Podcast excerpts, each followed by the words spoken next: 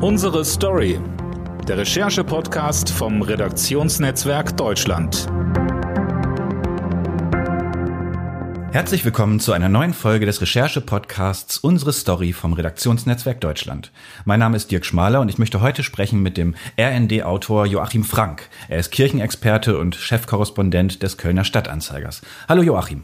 Hallo Dirk. Joachim, du kennst dich in der katholischen Kirche aus wie nur wenige Journalisten in Deutschland und hast in den vergangenen Wochen und Monaten einen Fall recherchiert, der in Köln startete, aber mittlerweile die ganze Republik bewegt, der Fall Wölki. Der Erzbischof von Köln, Kardinal Rainer Wölki, hat, hält ein Gutachten unter Verschluss, bei dem es um Missbrauch in der katholischen Kirche geht. Was steht denn so Brisantes in diesem Gutachten? Weiß man das? Ja, wenn wir das wüssten, das äh, ist ja der Clou an dem Ganzen, dass das eben unter Verschluss gehalten wird und nicht veröffentlicht äh, wird. Ähm, Kardinal Wücke hat 2018 dieses Gutachten in Auftrag gegeben, um Licht ins Dunkel eines jahrzehntelangen Systems von Vertuschens, Verheimlichen und Bagatellisierens von Missbrauch zu bringen und auch um die Dimension im Erzbistum Köln ähm, ans Licht zu bringen. Er wollte aufklären im Sinne der Betroffenen, hat er gesagt, und äh, einfach um der Wahrheit willen und um dann auch Schlüsse daraus ziehen zu können. Das war 2018 und dann auf der Strecke ist das dann aus verschiedenen Gründen äh, ins Stocken geraten. Ähm, Kardinal Wölki selber sagt, dass äh, das Gutachten einer Münchner Kanzlei methodische Mängel enthalte, angebliche methodische Mängel. Und angeblich sage ich, weil es gibt ein Gegengutachten zu diesem ersten Gutachten. Das kann man auch lesen, aber man kann natürlich nicht die andere Arbeit dagegen halten und die Münchner Anwälte, die das verfasst haben, können sich auch nicht dagegen verteidigen, weil äh, die an ihre Verschwiegenheitspflicht gebunden sind. Also das steht schon mal im Raum, diese Frage der methodischen Mängel. Und dann geht es auch um sogenannte äußerungsrechtliche Bedenken. Und da ist unterdessen bekannt, dass eine ganze Reihe von äh, Würdenträgern aus dem Erzbistum, amtierende und, und ehemalige, ähm, mit ihren Anwälten aufgelaufen sind, um zu verhindern, dass Dinge, die in dem Münchner Gutachten stehen, äh, an die Öffentlichkeit kommen, weil sie da sich in ihren Persönlichkeitsrechten verletzt fühlen. Und da kann man natürlich auch juristisch lange drüber streiten. Äh, das war das Big Picture, wenn man so will, im Zusammenhang mit diesem ersten Gutachten. Und zum Fall Wölki wurde das dann äh, im Dezember, ähm, als tatsächlich der Kölner Stadtanzeiger und in einem Beitrag von mir zum ersten Mal darüber berichtet hat, dass er im Jahr 2015, da war er dann selber schon Kardinal, Erzbischof von Köln, den Fall eines mit ihm befreundeten Priesters aus Düsseldorf ähm, nicht untersucht und nicht nach Rom gemeldet hat. Kirchenrechtler sagen, das sei ein ganz klarer Verstoß gegen päpstliche Normen. Man müsse alles, was einem bekannt wird zu Missbrauchsfällen, nach Rom melden. Äh, darauf hätten die Päpste schon seit bald 20 Jahren immer bestanden. Er selber sagt, ähm, dass der beschuldigte Priester zu dieser Zeit schon schwer krank gewesen sei, nicht vernehmungsfähig, dass man das an das Opfer nicht rangekommen sei und dass er deswegen die eigentlich vorgeschriebene Untersuchung äh, gar nicht hätte durchführen können und dann eben auch entsprechend keine Meldung nach Rom gemacht habe. Um das zu klären, hat er dann den Papst angerufen. Also er hat gesagt, äh, er legt sein Schicksal gewissermaßen in die Hände des Heiligen Vaters. Der solle jetzt mal prüfen, ob er da sich in welcher Verfehlungen schuldig gemacht hat. Und überdies soll der Fall dann auch in dem von ihm in Auftrag äh, gegebenen Ersatzgutachten, so heißt es, bei dessen Veröffentlichung im März auch nochmal aufgearbeitet und juristisch bewertet werden. Ja, das klingt nach ziemlich viel äh, Juristerei und äh, rechtlicher Fachdebatte. Ähm, dabei geht es ja eigentlich auch um äh, relativ menschliche und menschliche Schicksale, ne? Ja, das ist einer der, der Kernfragen, dass über den juristischen Streitigkeiten, die eine Kanzlei gegen die andere Kanzlei, ein Gutachten, noch ein Gutachten, ein Obergutachten, ein Gegengutachten, ähm, etwas aus dem Blick geraten ist, worum es eigentlich geht. Äh, aus Kardinal Wölkis Perspektive Aufklärung. Tatsächlich handelt es sich ja um schwerste Verbrechen an Kindern und Jugendlichen und Vertuschungen durch Verantwortliche.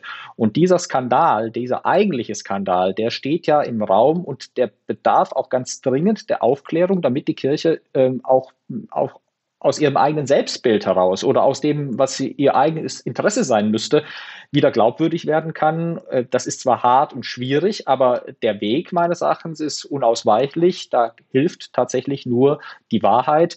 Und äh, die ist nicht erschöpft in der Frage von juristischen, rechtlichen Pflichtverletzungen, sondern da kommt dann auch irgendwann so eine Frage von persönlicher, moralischer, politischer und grundsätzlicher Verantwortung ins Spiel, immer gemessen an dem, ähm, wofür die Kirche eigentlich da ist.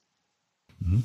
Es gab im Zuge dieser ähm, Affären, wenn man so will, äh, eine Menge Kirchenaustritte in Köln. Ähm, also es ging die Meldung äh, durch die Republik, die Server für die Terminvergabe seien sogar äh, zusammengebrochen, um, um Kirchenaustritte zu beantragen. Ähm, du hast viel Kontakt zu Gläubigen. Ähm, ist, haben, haben die Gläubigen den Glauben verloren in Köln unter dem Dom? Ja, den Glauben an was. Ne? Also äh, ich mhm. glaube, viele haben den Glauben daran verloren, äh, dass es das Erzbistum, die Kirche, der Erzbischof ernst meint mit der Aufklärung, dass es ihm wirklich um die Betroffenen geht. Das muss man immer mal sehen. Ne? Wir reden jetzt hier permanent über Gutachten und Rechtsanwälte und so. Im Mittelpunkt müsste ja tatsächlich die Frage stehen oder die Erkenntnis stehen, dass, dass da über Jahrzehnte äh, in der Kirche die Betroffenen äh, missachtet worden sind, also nicht nur missbraucht, sondern danach auch noch missachtet, gering geschätzt und ihre Interessen zurückgestellt wurden gegenüber den Interessen und dem Schutz der Institution. Und äh, dieses, dieser wirklich ungeheuerliche Skandal, ähm, der mit dem kirchlichen Selbstverständnis, mit dem, was Kirche eigentlich soll, wirklich nur gar nichts mehr zu tun hat, der müsste im Zentrum der Aufmerksamkeit stehen. Und auch dieser Skandal ist natürlich was, was viele Menschen umtreibt, dass sowas in der Kirche nicht nur möglich war, sondern auch noch gedeckt worden ist. Ähm, und das dieser, dieser Glaubensverlust in die Tragfähigkeit und Glaubwürdigkeit der Institution Kirche, der treibt tatsächlich viele Menschen raus. Ähm, und dieser Zusammenbruch des Servers ist dafür ja nur ein Symbol. Äh, es ist seit Monaten ein großer Ansturm, insbesondere beim Amtsgericht Köln, dem größten im äh, Erzbistum dann zu beobachten von Leuten, die aus der Kirche austreten wollen und die wegen Corona Online-Termine buchen müssten, aber keine mehr kriegen, sodass man eigentlich schon seit Monaten sagen muss, wenn ich aus der Kirche austreten will, habe ich monatelang gar keine Chance dazu. Äh, und da sollte eigentlich jedem Schwanen oder jedem klar werden, was die Stunde geschlagen hat. Mhm. In dieser Woche trafen sich äh, die Bischöfe äh, zur Frühjahrsvollversammlung. Du hast davon berichtet. Ähm, es war eine Video-Frühjahrsvollversammlung äh, erstmals. Auch da stand natürlich der Fall Wölki im Vordergrund. Ähm, ähm, es äh, kursieren Fotos äh, aus Düsseldorf, wo ein Karnevalswagen aufgebaut war, auf dem ein Bischofskopf in Penisform zu sehen war. Dort stand, das ist das größte Problem der Kirche. Ähm, wie ging das dazu bei der, bei der Frühjahrsvollversammlung? Was, äh, wie haben die Bischöfe auf Herrn Wölki reagiert? Ja, dieser Karnevalswagen, das war natürlich für den aufrechten Kölner insofern eine narzisstische Kränkung doppelter Art, weil äh, der Karnevalswagen kam aus Düsseldorf und wurde aber dann vor den Kölner Dom geschoben. Also das ähm, ist, wenn man so die rheinischen Verhältnisse kennt, natürlich eine tatsächlich doppelte Beschwer. Ähm, der Karnevalswagen hat in satirischer Form natürlich genau ein Strukturproblem, äh, über das auch permanent in der Kirche, in der katholischen Kirche diskutiert wird, auf den Punkt gebracht, nämlich äh, die Sexualmoral und eine vermeintliche oder tatsächliche äh, Fixierung auf, auf äh, sexu sexuelle Fragen und ähm, wie Priester mit ihrer Sexualität umgehen etc. Ähm, das war schon, sagen wir mal, deftig, aber ähm, Satire darf bekanntlich äh, sehr vieles, wenn nicht alles und hat damit eben schon ein Problem auch auf den Punkt gebracht. Ähm, das tut Bischöfen auch weh, klar. Und, und wenn mhm. du fragst, wie, äh, wie gehen sie damit um, ähm, dann ist das Wort von Bischof Betzing, dem Vorsitzenden der Bischofskonferenz, glaube ich, ganz kennzeichnend, der von einem Desaster für alle gesprochen hat, nämlich äh, dass der Schatten von Köln, also dieses die Zweifel an der Aufklärungsbereitschaft, dem Aufklärungswillen auf alle abstrahlen, ähm, die Versuche andernorts Transparenz reinzubringen, dadurch in Misskredit kommen. Und ähm, auch die Reformbemühungen äh, der Kirche, die dazu einen eigenen Reformprozess, den sogenannten synodalen Weg angestrengt hat, mhm. ja, so in, in Zweifel geraten, wollen die denn überhaupt und wollen die was ändern? Und können sie denn überhaupt was ändern, wenn die sich so verhaken in ihren, ähm, in ihren eine Streitigkeiten, in ihren Problemen, schaffen sie es dann wirklich, den Befreiungsschlag zu machen und in der Kirche Reformen anzustoßen, die nach Meinung vieler dringend erforderlich und längst überfällig sind. Mhm. Also die Kirche ist ja sehr hierarchisch aufgebaut, also äh, bis, bis nach Rom ähm, und wirkt auch außerhalb von solchen Skandalen eher verschlossen nach außen. Wie ist denn das als Journalist, als Kirchenexperte? Wie recherchiert man in, in Kirchenkreisen, gerade wenn es um so brisante Geschichten geht? Ach, also zunächst mal ist es so, dass man wie jeder Rechercheur, jede Rechercheurin ein gutes Netzwerk braucht, gute Verbindungen braucht, Vertrauensverhältnisse braucht und dann ist funktioniert und tickt die Kirche eigentlich gar nicht so viel anders wie jede andere Institution auch. Äh, das sie sagt ja immer von sich selbst, sie sei das älteste Kommunikationsunternehmen der Welt. Ähm, und, und manchmal hat sie aber tatsächlich mit dem Alter auch gleich noch die entsprechenden Schwierigkeiten, dass eben manche Kommunikationsstrukturen und Vorstellungen überaltert sind. Das ist in Deutschland besser geworden, muss man sagen, ähm, wo es immer noch sehr verbreitet ist. Das ist in der Kirchenzentrale in Rom, ähm, im Vatikan. Das ist schon noch ein ziemlicher Closed Shop. Und äh, mir ist unlängst mal eine Geschichte passiert, die mit dem, dem, Vor dem Vorposten des Vatikans in Deutschland zu tun haben, nämlich der päpstlichen Nunziatur in Berlin. Also das ist gewissermaßen die Botschaft äh, des Vatikans bei der Bundesrepublik Deutschland. Da gibt es dann einen Botschafter, der heißt Nuntius. Und ich habe mehrere Anfragen ähm, zu äh, Reaktionen Roms auf die Geschehnisse in Köln gestellt.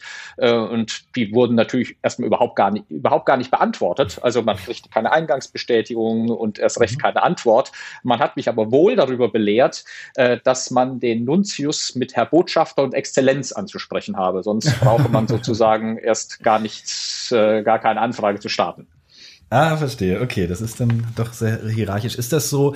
Ähm, du hast es gesagt, diesen Fall O, ähm, äh, der mit Wölki in Verbindung steht, äh, hast du als erstes darüber berichtet. In einer Stadt wie Köln, die sehr katholisch ist, der Dom steht im Zentrum, ähm, gilt man da in manchen Kreisen schnell als Nestbeschmutzer oder ist das äh, ist das Aufklärungsarbeit, äh, wo man merkt, da stehen viele Leute dahinter? Wie ist wie wie spürst du das? Es gibt beides. Es gibt diejenigen, die sagen, gut, dass es die Medien, die Presse gibt, die ähm, Licht in die Dinge bringt, die recherchiert, die hartnäckig dran bleibt und auch Druck auf die Kirche macht. Das sagen übrigens sogar Bischöfe selber. Ähm, wir brauchen äh, die Hilfe, die Unterstützung, wird das neutral formuliert oder etwas schärfer auch mal, den Druck der Medien, äh, die uns Beine machen. Das ist so die schon das glaube, das Überwiegende. Dann gibt es aber auch eine Fraktion, die eben genau mit diesen Kategorien Nestbeschmutzer und ähm, äh, Brunnenvergifter und so weiter arbeitet und vom Kampagnenjournalismus oder gar von einer Hetzjagd der Medien spricht. Und, und wenn man als Vertreter eines Kölner Mediums daran arbeitet, dann äh, gerätet man natürlich auch schnell dann persönlich in genau so einen mhm. Fokus. Mhm. Es hat da in, in Köln vor ein paar Wochen auch von kirchlicher Seite ähm, Aussagen gegeben eines Weihbischofs von Kardinal Wölki, der die, das, was da im Moment passiert, ähm, von, von der von der Methode her mit NS-Propaganda verglichen hat und gesagt hat, oh. das sei ja schon unter Goebbels bekannt gewesen, äh, dass man eine Lüge nur oft genug wiederholen muss, dann wird sie auch geglaubt. Ähm, das hat dann massiven Protest gegeben. Er ist dann auch zurückgerudert und hat gesagt, er hat das nicht so gemeint und schon gar nicht auf die Aufklärungsarbeit bezogen, sondern er wollte das nur auf Trump bezogen haben. Aber letztlich hat das eben doch auch auf die Berichterstattung über die Kirche und über Wölki angewandt. Und da sieht man dann schon, äh, was noch so in manchen Köpfen rumspukt äh, wenn insbesondere wenn dann solche Aussagen äh, auch noch auf Beifall stoßen hier und da. Mhm. Nun ist der Fall Wölki äh, zwar ein herausragender Fall in all seinen Verästelungen, wie du sie gerade beschrieben hast, aber äh, das Grundproblem äh, besteht auch anderswo. Also auch anderswo äh, gibt es fehlende äh, Aufarbeitung von Missbrauchsfällen in der katholischen Kirche. Ähm, warum ist dieser, diese, dieses Missbrauch eigentlich, Missbrauchsthema eigentlich so ein großes Problem und warum tun sich äh, die kirchlichen Vertreter mit der Aufarbeitung dieser Verbrechen so schwer? Ich glaube, das hat einmal mit dem institutionellen Gefüge zu tun. Es war eben ein flächendeckendes Problem, äh, dass man über Jahre und Jahrzehnte als solches nicht anerkannt hat und als solches nicht wahrhaben wollte. Da war immer von Einzelfällen die Rede. Und man musste und, äh, unter dem Druck der Ereignisse, unter dem Druck der vielen Fälle zugeben, nee, äh, Einzelfall und noch ein Einzelfall und noch ein Einzelfall, irgendwann geht das nicht mehr, sondern wir haben ein Strukturproblem. Und das ist natürlich ein schwieriger Lernprozess. Und dann muss man ja auch sagen, okay, das hat nicht nur mit der bösen Gesellschaft und äh, der, der verlotterten Sexualmoral zu tun, sondern es hat auch mit uns zu tun. Also man muss sich den eigenen dunklen Seiten stellen stellen als Institution. Äh, und dann ist natürlich sowas wie Missbrauch, ähm, der hatte ich vorhin schon mal so äh, gesagt, der der größtmögliche Schlag ins Kontor einer Kirche, die, äh, die sich um die Menschen kümmern will, die für Menschen da sein will, die, ähm, die denen Kinder anvertraut werden und Jugendliche anvertraut werden. Also schlimmer geht's nicht. Ähm, und das damit klarzukommen, ist eben auch entsprechend schwierig. Mhm. Nun hat man so als Außenstehender äh, öfter das Gefühl, äh, da geht es immer viel um, um kircheninterne Prozesse, die eine Aufarbeitung möglich machen. Äh, müsste da nicht eigentlich auch äh, die Justiz, also die, die staatlichen Behörden viel deutlicher einschreiten und äh, ihren Teil zur Aufklärung leisten? Weil ähm, also es gibt ja wenig und wenig Unternehmen oder auch Privatleute, die ihre eigenen Verbrechen aufklären wollen. Das, das stimmt. Man muss da zweierlei unterscheiden. Also es gibt ja den staatlichen Rechtskreis, also die Kirche ist wie jede andere Institution und auch Kirchenvertreter, wie jeder andere Bürger auch, dem Recht und Gesetz unterworfen. Also strafrechtliche Verfehlungen, Straftaten hat die weltliche Justiz zu verfolgen. Daneben gibt es mal das Kirchenrecht. Das sind nochmal so eigene, äh, eigene Vergehen oder eigene Fragen, die da gestellt werden. Also mit sowas wie Zölibat, also dem, äh, der Verpflichtung der Priester mhm. zur Ehelosigkeit. Wenn man dagegen verstoßt, verstößt als Priester, dann interessiert das einen Staatsanwalt äh, null und gar nicht. Und das ist auch gut so, aber vielleicht ähm, kirchliche Obere sehr wohl. Also die beiden Dinge muss man man unterscheiden. In der Vergangenheit war es tatsächlich so, das lässt sich auch äh, an Fällen nachweisen, die ich recherchiert habe, dass die weltliche Justiz ähm, bei der Kirche nicht ganz so genau hingesehen hat oder es praktisch so eine Art Vertrauensvorschuss gewährt hat. Nach, die werden das dann schon machen. Und wenn die uns versprechen, wir regeln das intern, dann sollen sie das mal so machen. Ich glaube, das gibt es heute so nicht mehr. Ähm, äh, tatsächlich gab es den Versuch von ein paar Strafrechtsprofessoren, die Staatsanwaltschaften dazu anzuhalten, doch jetzt mal Hausdurchsuchungen vorzunehmen, Beschlagnahmen vorzunehmen, also die Akten sich ranzuziehen. Das ist mehr oder weniger im Sande verlaufen, weil es offenbar keine Indizien dafür gab, dass tatsächlich nicht verjährte Straftaten oder aktuelle Straftaten, die es noch zu verfolgen gäbe, dass da so Gefahr im Verzug ist, dass sich für die, ähm, für die, Straf, äh, für die Ermittler, für die Strafverfolgungsbehörden ein Ansatz ergibt. Ähm, aber so dieses Closed Shop, dieses Staat-in-Staat-Gefüge, das hat sich schon, glaube ich, aufgelöst, auch unter dem Druck einer immer kritischeren Öffentlichkeit. Mhm. Ist denn, spielt das denn in dem aktuellen, äh, in diesem aktuellen Gutachten eine Rolle, dass da womöglich auch äh, strafbare, nicht verjährte äh, Vorkommnisse aufgezeigt werden, die noch nicht bekannt sind bei der Staatsanwaltschaft? Ich vermute nein, äh, denn da wären ja diejenigen, die darauf stoßen, äh, quasi von Amts wegen verpflichtet gewesen, dann auch darauf aufmerksam zu machen und entsprechende Ermittlungen mhm. in Gang zu setzen. Es gibt jetzt eigentlich eine klare Verpflichtung, ähm, die, die auch von Rom mit vorgegeben ist und die die Bischöfe, Bischöfe sich in eigenen Leitlinien auch selber auferlegt haben, alle Fälle, ähm, auch noch bekannt werdende Fälle aus der Vergangenheit, den, äh, den Ermittlern vorzulegen, den staatlichen Ermittlern vorzulegen, damit die entscheiden, ob was verjährt ist. Das kann ja nicht sein, dass die Kirche selber sagt, ach ja, das wird wohl verjährt sein, dann lassen wir das mal. Ähm, also ich glaube nicht, dass in den Gutachten jetzt Fälle herauskommen werden, die aktuell noch ähm, Ermittlungen auslösen könnten. Es könnte aber sehr wohl rauskommen, dass durch jahrelanges Liegenlassen ähm, Ermittlungen erst gar nicht in Gang gekommen sind und die Taten unterdessen verjährt sind. Mhm. Äh, wenn man, wenn man das Ganze von oben betrachtet, dann scheint das, du hast es schon angesprochen, scheint es eigentlich nur zu gehen, wenn man die Strukturen äh, grundlegend reformiert, ähm, äh, dass man sowas in Zukunft äh, verbessert. Ähm, es gibt durchaus, ähm, sagen wir mal, Strömungen, die, die eine Modernisierung der katholischen Kirche äh, wollen. Auch der Papst selber steht ja ein Stück weit dafür. Ähm, jetzt hat die Bischofskonferenz eine neue Generalsekretärin gewählt, Beate Gillis, erstmals eine Frau. Ähm, siehst du, siehst du da Bewegung, äh, die vielleicht auch durch diese aktuellen Diskussionen noch äh, sogar befördert werden können? Ja, also der Reformdruck steigt natürlich. Äh, die, die reformerischen Kräfte machen geltend, äh, dass das, was sie bewegen wollen, ähm, auch irgendwie zusammenhängt mit den Problemen, die die Kirche im Missbrauchsskandal hat. Äh, der Umgang mit Frauen, die Rolle von Frauen in der Kirche hat jetzt nicht ganz direkt ursächlich was mit Missbrauch zu tun, aber wenn man wenn von männerbündischen Strukturen und, und von so einem Jungsclub die Rede ist, dann hat das natürlich auch was damit zu tun, dass Frauen in diesem Laden nichts zu sagen haben oder von allen entscheidenden Ämtern ausgeschlossen sind. Äh, die Bischöfe haben immer versprochen, dass sie überall dort, wo es wo es geht, also aus ihrer Sicht geht, nämlich bei mhm. den nicht geweihten Ämtern, Frauen stärker fördern und in Positionen bringen wollen. Und die Wahl der Generalsekretärin der Bischofskonferenz ist jetzt so ein erster Schritt oder auch ein Symbol dafür. Ähm, wie hat ein Kollege geschrieben, ein, äh, ein Trippelschritt für die Menschheit, aber kein gar so kleiner Schritt für die Kirche.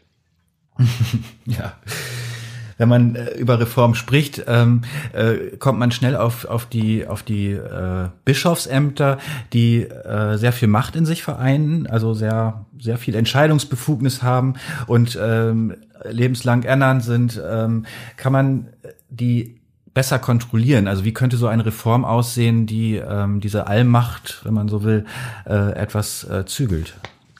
Genau darum, um solche Fragen geht es auf dem von mir schon erwähnten synodalen Weg. Äh, da gibt es eine größere Arbeitsgruppe, das ist so ein Gremium. Insgesamt ist das so ein Gremium von etwa 230 Leuten, Bischöfe, Theologen, Vertreter der Laienverbände, äh, Experten von außen und die sitzen zusammen und äh, überlegen, was können, welche Konsequenzen können wir denn aus dem Missbrauchsskandal unmittelbar und mittelbar ziehen. Und die Frage nach Macht und Gewaltenteilung in der Kirche ist eine ganz wichtige, denn das wissen wir unterdessen längst, dass sexueller Missbrauch äh, nicht nur eine Frage oder vielleicht gar nicht mal primär eine Frage von Sexualität ist, sondern zunächst mal von Machtmissbrauch, also von Machtgefälle. Und das hat natürlich dann auch mit den Strukturen der Kirche zu tun. Wenn man sich das Kirchenrecht anguckt und die kirchliche Verfassung anguckt, dann ist das eine monarchische Struktur. In Teilen kann man sogar sagen, eine absolutistische Struktur, wo äh, die in, äh, im staatlichen Recht, im Verfassungsrecht getrennten Bereiche äh, Gesetzgebung, ausführendes Organ und Rechtsprechung, also die klassische Form der Gewaltenteilung, in eins fallen. Der Papst mhm. ist zugleich Gesetzgeber, äh, Regierung und oberster Richter. Und die Bischöfe sind das im Kleinen auch.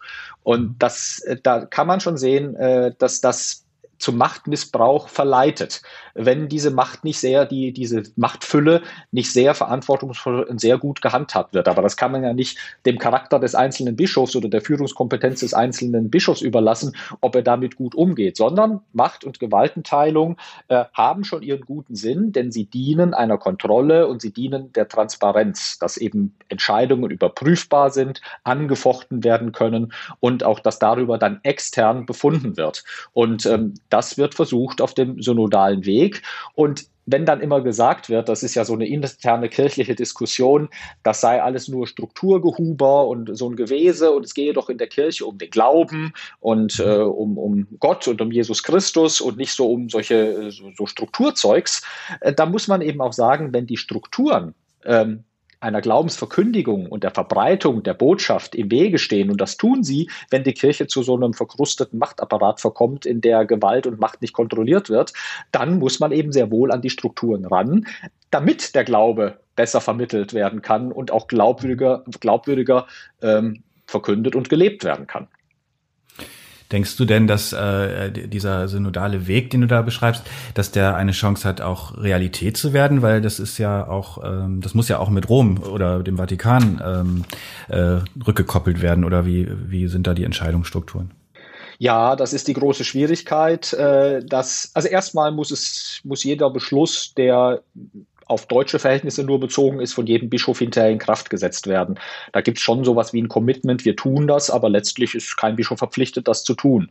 So, und die ganz großen Räder, ähm, die tatsächlich werden nur in Rom äh, geschwungen oder können auch eben von Rom angehalten werden. Die deutsche Kirche kann nicht mal eben äh, die Frage entscheiden, ob Frauen zu Priestern geweiht werden können, äh, ob die Sexualmoral in puncto Homosexualität geändert wird und, viele andere Fragen. Die liegen jetzt nicht in der Kompetenz der, der deutschen Bischöfe, aber es gab so als Mindestcommitment ähm, die äh, die Vorstellung, dass man dann Voten nach Rom gibt und sagt, wir als deutsche Kirche wollen und, und plädieren dafür, dass was geändert wird.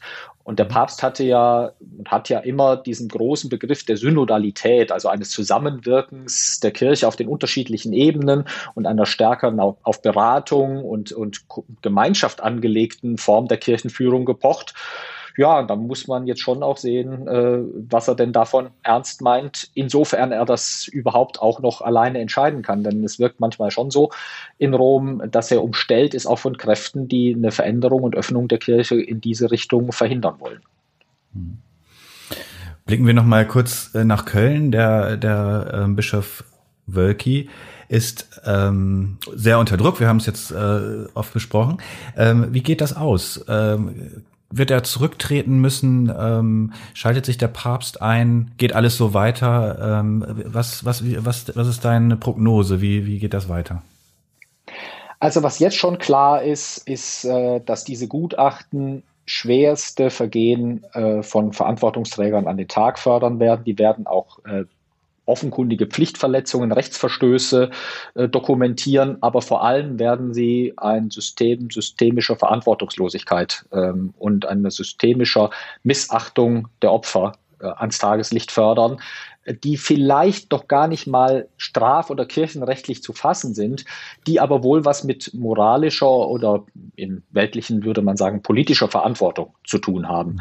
Und ich meine mindestens, dass diejenigen Konsequenzen ziehen müssen, die denen Pflichtverletzungen nachgewiesen werden kann oder die sich da äh, richtig Vergehen schuldig gemacht haben.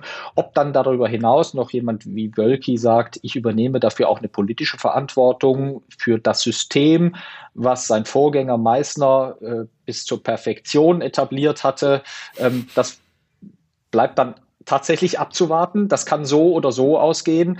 Ähm, es gibt jetzt in den letzten Wochen so Versuche, äh, so narrativ aufzuziehen, Rücktritt ist rückwärtsgewandt. Verantwortung übernehmen heißt nach vorne schauen, die Dinge ändern, dafür sorgen, dass sich, äh, dass tatsächlich aufgearbeitet wird und dass die Dinge nicht mehr vorkommen. Das kennt man auch aus dem politischen Raum, wenn mhm. äh, Männer und Frauen Rücktritte ablehnen, weil sie sagen, ich kann doch jetzt nicht zurücktreten. Das wäre ja ein Flucht aus der Verantwortung. Also mhm. ne, da wird sich dann herausstellen müssen, ob sowas wie politische und moralische Verantwortung auch dahin geht, dass man sagt, konfrontiert mit dem, was mir diese Gutachter vorlegen, was ich selber schon wusste und, und, und was jetzt nochmal so in aller Macht deutlich wird, sage ich als Symbol, ähm, ich kann so nicht weiterarbeiten und ich übernehme dafür die Verantwortung. Wie das ausgeht, vermag ich nicht zu sagen. Ich will da auch gar keine Empfehlungen abgeben. Du musst zurücktreten, du musst nicht zurücktreten. Das hat ja auch dann auch letztlich immer damit was zu tun, wie stark ein Bischof oder ein Verantwortungsträger noch das Vertrauen, äh, noch die Verankerung bei denen ähm, genießt, für die er zuständig ist. Nun gibt es in der mhm. Kirche keine Wahlen. Ein Bischof ist äh, nicht direkt gewählt vom Volk. Ähm, in der Demokratie müsste sich ein Verantwortungsträger eben vor denen verantworten, äh, die ihn ins Amt gebracht haben. Mhm. Joachim, zum Schluss eine persönliche Frage. Ähm, wenn du dir eine Sache wünschen könntest, die die katholische Kirche verändern sollte und es würde ab morgen anders sein, welche wäre das? Also ich würde mir wünschen, dass sie von der Fixierung oder der Fiktion, eigentlich ist es eine Fiktion, wegkommt, dass katholisch weltumspannend heißt, überall ist alles gleich. Wenn man davon wegkäme, könnte man für viele anstehende äh, Reformschritte regionale Lösungen finden. Es mag ja sein, zum Beispiel, dass in bestimmten Regionen Frauen in, äh, in geistlichen Ämtern, also als Priesterinnen, äh, undenkbar wären und, äh, und die Leute in die Rebellion trieben. Ähm, ich, ich finde das zwar nicht gut und ich meine, dass mhm. die, äh, dass die auch die, der Feminismus und die Frage der Gleichberechtigung der Frau auch dort mal irgendwann ankommen muss. Aber in unseren Breiten steht äh, die Diskriminierung der Frau, die Nichtgleichbehandlung der Frau, die strukturelle Benachteiligung von Frauen, etwa im Zugang zu Ämtern, im Widerspruch zu allem, ähm, was, äh, was in der Gesellschaft gelebt wird und was eigentlich auch von einem Gleichberechtigungsansatz, der sich sogar aus, dem christlich, aus der christlichen Botschaft, aus der Bibel ergibt, umgesetzt sein müsste.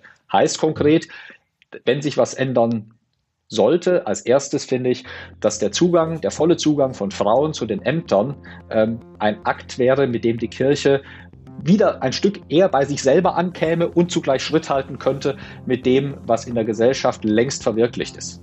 Das war eine neue Folge des Recherche-Podcasts Unsere Story vom Redaktionsnetzwerk Deutschland. Diesmal haben wir gesprochen mit RND-Autor Joachim Frank, der Kirchenexperte und Chefkorrespondent des Kölner Stadtanzeigers ist. Vielen Dank, Joachim. Und wir hören uns, wenn Sie mögen, in der nächsten Woche wieder mit einer neuen Folge. Bis dahin, tschüss.